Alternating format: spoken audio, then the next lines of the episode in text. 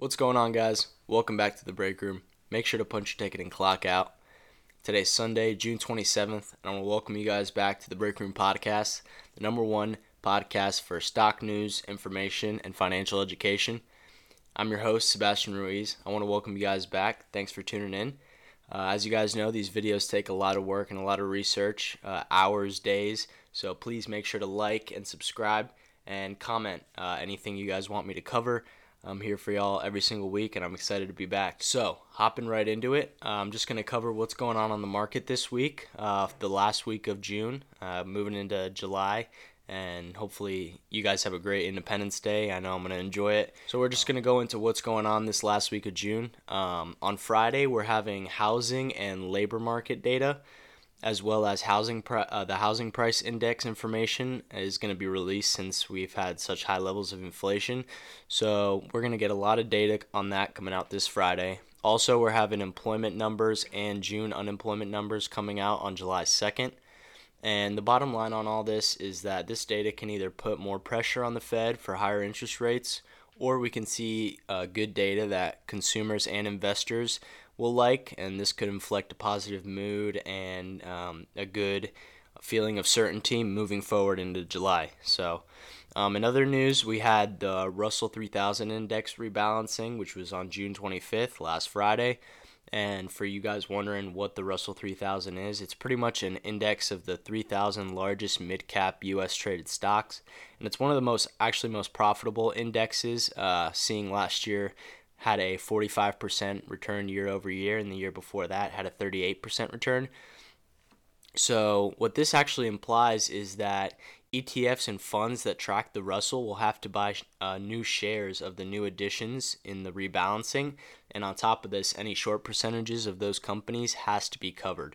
So, uh, companies that are being rescrambled into the Russell have you might see uh, a trajectory of an uptrend. And looking into a few of those, um, actually, there's a few that uh, were printed out on that list that came out on Friday that have actually been called out on this podcast. And just to give you guys a more relevant example, a good example of this is when Tesla was added to the S&P 500. We saw the shorts had to cover. We saw a big big volatility, big volume, and a and a big jump um, when Tesla was added to the S&P. So uh, we can expect n- nothing so drastic, but definitely nothing negative coming from some stocks being added to this index. And just a few of the picks that have been uh, talked about on this podcast, either on this YouTube channel or on Spotify, Apple Podcasts, SoundCloud. Uh, I'm just going to list off a few that I saw uh, on that list. So, Tattooed Chef, ticker TTCF. Riot Blockchain, ticker RIOT. Uh, QuantumScape, ticker QS. Palantir Technologies, uh, ticker symbol PLTR, Nikola Corporation, NKLA, Mind Medicine, MNMD, Microvision, MVIS, which I have to say is probably one of my best picks. Um, probably the third financial podcast I did in 2020. Um, called MVIS out under $3. And if you guys know and have been keeping up with it, it's around $20 a share now, which is bananas. So, you know, we're loving that. Um, another one that's also on that list mentioned by by this podcast, uh, Marathon Digital Holdings, Mara, another blockchain company. Another big banger that was called out, Drive Shack. Called out Drive Shack in 2020 uh, went there with some friends, and then right after had a podcast coming out, and we threw Drive Shack on there. Called it out at like a dollar fifteen, and I think it recently hit its uh, 52 week high of four dollars and fifty cents. So Drive Shack, we always believed in you. Uh, some more Desktop Metal, ticker symbol DM. Blink Charging, ticker symbol BLNK. Asensus Surgical, uh, my pick from last episode uh, was put on the rebalancing for the Russell, which is great for them, and they've been pushing and pushing up to the four dollar price target that I gave, as well as Arcimoto Technologies FUV, AgEagle Aerial Systems ticker symbol UAVS, and also NIO uh, ticker symbol NIO. So um, that's kind of what's going on this week and what happened on Friday. Just wanted to give you guys a quick briefing. And without further ado, we'll hop right into the picks for this week. So, heading into the picks for this week, guys, I'm going to be getting a lot in depth on the information. Um, this episode is probably going to not go up Monday morning. It's probably going to go up a little bit later, but it's just because I had so much research to do and all this information took me a while to approve and gather together that, you know, I wanted to give you guys really great content. We're really close to episode 60, so I want to reframe the podcast and just make it better and better for y'all, especially my my everyday listeners, every week listeners. So, hopping right into it. First pick this week is going to be a channel favorite have called called this out first in 2020 under $15. Last time it was called out on this podcast was March 14, 2021 at $22, and that's going to be Palantir Technologies, ticker symbol PLTR. So, what do we know about Palantir? Well, we know that Palantir has the potential to be one of the most powerful software companies in the world and according to Morgan Stanley, it has the potential to be a trillion dollar company within the next decade. So, why is that? Well, during the pandemic, Palantir emerged as a software data analytics company open to assisting some of the largest commercial companies in various sectors, along with variety of uh, government agencies, while everybody was going through a really really tough time. And during this period everybody used, could use a little bit of help and palantir was open to extending a helping hand which in return brought, brought upon them some good karma. So referring to this good karma what is that going to be? Contracts out the wazoo government agencies partnerships. They found the human side and the human niche of running a business extending the helping hand providing a good service and you know not not being so demanding when the world was in a global pandemic. They were there to ex- extend, extend their helping hand, and now they're getting the returns of their great services, and now people are willing to pay for those services. Um, these companies and even infrastructures of some companies returned back to Palantir after the reopening of the pandemic to offer huge position and data contracts. And to be uh, namingly more specific, recently Palantir was given, um, recently named part of the Crown Commercial Service, which is a United Kingdom uh, data contract, and it's a back office software project, uh, basically constructed around uh, the United Kingdom infrastructure, and it's worth about 1.2 billion dollars. And Palantir has now been named one of the top players in that contract, which is huge for them. Along with that, they've been extending uh, their partnership with different European um, organizations, most, re- most recently with media giants Ringier. Uh, Ringier is a Europe based media company which does over a billion in revenue every single year, and they've been using Pal- Palantir's data service Foundry to collect and categorize their data more efficiently. And since the partnership with Palantir, Ringier has seen their revenue and their website visitors uh, increasing and more demand for their services. And this is all due to the efficient way of collecting and monitoring data that the Palantir Foundry system has in place. Um, we also know that Palantir's data collection can be used as a great asset, but also a way to protect companies and consumers. We, we already know that Palantir has uh, contracts in the works with government agencies for cybersecurity and the fight against criminal organizations, dangerous individuals, and also horrible black market transactions such as human trafficking and uh, the sex trade. Um, and this specifically ties into something I wanted to touch on. Uh, Facebook has been getting a lot of pressure regarding cybersecurity and the protection of their users. And one connection I wanted to make known is that Peter Thiel, the co founder of Palantir, was actually an early investor in Facebook and sat on the board of directors uh, with Mark Zuckerberg. And um, with what Facebook is seeing backlash towards, on top of their um, user privacy, um, Palantir has the ability to help protect the users of Facebook. So, if more down the line, and this is all you know, specul- speculatively speaking, if we saw a partnership between Palantir and Facebook, um, that would be a win win for both companies. One thing that I really wanted to touch on, which is really breaking news, is that we just got a new partnership between DataRobot and um, Palantir. Now, what does this entail? Well, the biggest public data analysis and categorization company partners with the biggest private data modeling and autonomous algorithmic data forecasting company. DataRobot focuses on AI de- data forecasting, while Palantir groups that data and models it for b- better efficiency. So these two companies coming together, and Palantir seeing the potential of DataRobot as a great private company moving forward in autonomous data analysis is super, super important and has me drooling out the mouth, if I can say so. Um, going over some quick financials for Palantir, the total government agency revenue they've gotten for partnerships and contracts has surged 75% year over year and they are also clearly um, headed towards dominant machine learning, artificial intelligence, and data analytics provider for the U.S. vendor list as they keep winning major contracts, including prestigious contracts with the U.S. nuclear stockpile and expanding the partnership with the Space Force. So Palantir really is continuing to move with the times, has the support of some really big commercial companies as well as strong government infrastructures and as you guys know, as I've said before, I've called this company out back in 2020. The last time I spoke about it online was March 14th at $22. And you guys know I'm a big Palantir bull. I've been holding for a very long time.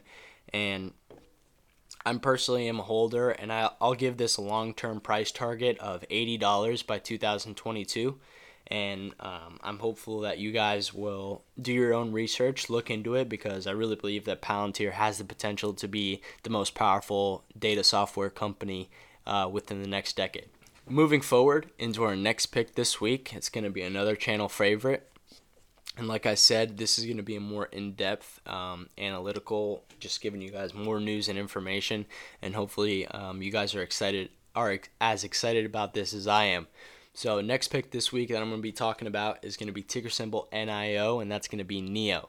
So a little bit about NIO. Um, NIO is a large cap electric vehicle company, and I'm going to expand that definition because now NIO is defining itself as more of a lifestyle based company.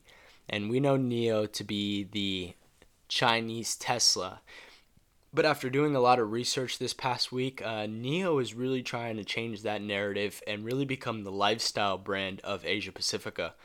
Looking closer, we can draw many comparisons of NIO to Tesla, obviously, as well as some competitive advantage that the Chinese automaker has over the electric monopoly giant. NIO this month announced 10,000 pending orders in the month of June. Um, also, their chip maker, Renesas Renesas Electronics had a fire in their supply chain warehouse in China last quarter. Um, so that was the result of the supply chain decrease. But I'm happy to announce now that that uh, warehouse is back to 88% production. So hopefully that will um, not delay any more of those June deliveries. NIO also struck a new manufacturing deal with JAC to double monthly production and in their seasonal report, they expect a total of 50,000 deliveries for their higher end ET7 vehicle in 2022. And that ET7, it's a beautiful car. I'm probably going to have a picture on screen here, and it's actually worth 70,000 US dollars on top of other upgrades like that you can do, such as, um, you know, Tesla allows you to change, you know, the the powertrain or the more efficient battery or the interior. NIO has those same NIO has those same options for their vehicles, but base price for their highest model is going to be 70,000. So with this in mind, what's the best scenario for investors and for NIO? Um, well, we see that they have continued interest in their vehicles. They have a physical feasible product ready to go. Um, if we see more deliveries month by month, uh, NIO's expecting profitability between the next two years after ramping up and getting these new manufacturing deals in production. And it seems like they're very focused on manufacturing and production, uh, hence the JAC um, manufacturers deal to double their monthly production. And now that they have um, their supply chain back to 88% after the unfortunate fire, they're just going to keep scaling up and up and up.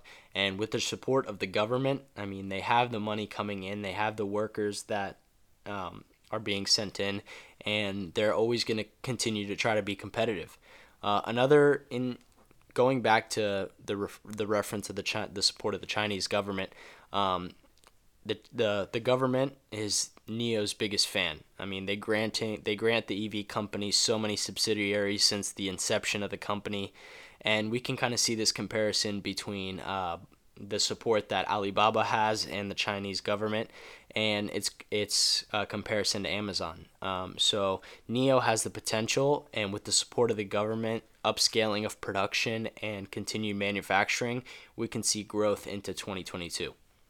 Uh, another competitive advantage that I wanted to set out uh, for NIO was the uh, industrial park that they're actually constructing, which will house over 50,000 employees and is said to be 10 times bigger than Tesla's California headquarters in Berkeley. So the Chinese government is actually the main backer of NIO Park. It's going to cost $7 billion to build. But also, headed back to the supply and production news, the NIO Park is actually going to house all of NIO's supply components, which will drastically decrease the freight in and freight out costs and will allow NIO to construct everything right on site and will make the cost for each unit cheaper, which will obviously increase their gross margin, which for any business is such a great idea. And creating this hub um, for all their supply chain and having everything all together is very efficient of them to Going, do. Touching back on what I said about um, NIO's transition into a lifestyle brand, um, we can see this through their NIO Life um, project. The company's already begun to building out the infrastructure uh, for this business through its recent partnership with uh, Sinopec, um, through which they're creating 5,000 battery swap stations. And if you guys have seen NIO Life, there are um, garages, and you can pull the car into there, and um, the, your batteries can get swapped in under six minutes. So they're almost creating more of a lifestyle brand, and wanted to compare NIO Park almost to, similar to Apple Park and uh, that huge compound that Apple has out in California houses a bunch of their employees, a bunch of R&D out there. But instead of R&D at NIO Park, it's going to be very supply chain, very production based, and a lot of innovation coming out of there, as along with uh, NIO Life development. So, with China ramping up and pumping up NIO, and the Western culture getting ready for this new EV era that's pushing forward and ever looming towards us. I think that NIO has the potential to be a trillion dollar company in the long term. Um, within the decade, due to the competitive advantage that we've spoken of, due to the uh, different ideas about NIO Life and the more lifestyle catered brand towards citizens, um, along with ramping up of supply chain efficiency. Um, NIO has great support and all the tools to become a, a very strong competitor, just like um, a similar Chinese giants such as Alibaba. Um, last time we spoke about NIO on this podcast was March 14th at $38. It's now approaching $50, and uh, I personally am giving it a $100 price target by uh, 2022. So, last pick I'm going to get into this week. It's going to be a short one. It's going to be ticker symbol Alcoa Corporation, AA. So, this is a metal and infrastructure company uh, that wor- is working with metal aluminum, copper, as well as renewable and low carbon energy. Now, why am I going off pace talking tech, electric vehicles, and then metals? Well, if you guys have been keeping up with the current news, we have an infrastructure bill that's currently in the works right now. Uh, President Biden recently announced that he got seven and a half billion for electric charging stations and seven and a half billion for renewable infrastructure development, which is going to bring a lot of jobs to Americans and especially metals like aluminum and copper. Copper getting a little bit more expensive, but it's so essential for um, especially moving forward with electric vehicle production, with new space travel. Um, and so all these metals are going to be really important once this infrastructure bill is passed in Congress. But on top of this, um, Alcoa Corporation has also been getting higher price targets since um, the infrastructure talk. Even even with their adapting with sustainability, it's very appealing for retail investors and green investors that um, the company is moving with the times, but also creating also still having that fundamental core infrastructure business plan.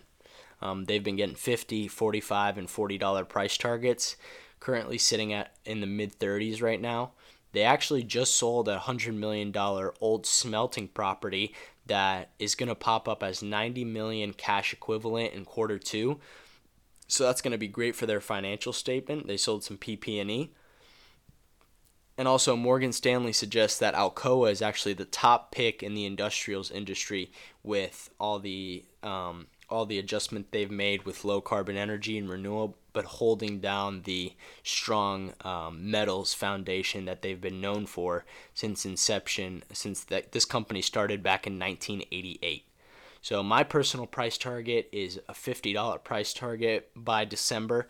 Um, I'm very I'm been very interested in metals since started hearing about the infrastructure deal and I'm super hopeful that this will bring a lot of jobs back to Americans that are looking for something to do after the pandemic or that might have lost jobs. I'm very hopeful that President Biden and Congress can get this infrastructure deal done because I feel that it'll help everybody. So, guys, I want to thank you all so much for checking back into the Break Room podcast. This is episode 59. Uh, we're coming up on episode 60. I'm going to make it so awesome for y'all, and I thank the thousands of you that have listened to me every single week, all the suggestions. And um, I want to give a big shout out to Buff Sauce, Water Buffalo, uh, my boy Matthew Wynn. Um, I love being connected to different entrepreneurs, uh, people doing their own thing. And shout out my boy, amazing pre workout. Always got to have my cup of coffee in the morning. And I love reaching out and talking to y'all and sharing uh, with you guys news, information, and just educate, educating on this uh, financial world that I find so interesting. So I want to thank you all so much for checking back into the break room. Now make sure to go clock back in, and I'll catch you all in the next episode. Peace.